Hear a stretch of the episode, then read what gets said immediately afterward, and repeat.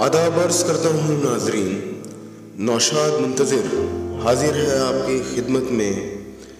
उम्मीद करता हूँ, आप जिस भी टाइम जोन में हैं, आप दिन के किसी भी पहर में हैं, या चाँद आपको रात के किसी भी कोने से देख रहा हो, आप बस खुश रहें, महकते रहें। इस नाचीज की गज़लें और अफसाने आपके प्यार के तलबगार हैं। मेरे बारे में मुख्तसर सी बात डिस्क्रिप्शन में है, इसलिए वो बात यहाँ फिर कभी किसी शब्द चाय के प्याले के साथ करेंगे। आज आपके साथ यहाँ सिर्फ़ शायरी की बात होगी। आप मुझे दुआओं में याद रखें। मैंने तो आपको अपनी गज़लों में याद रख ही रखा है। नौशाद मैं आपका मुंतजर रहूँ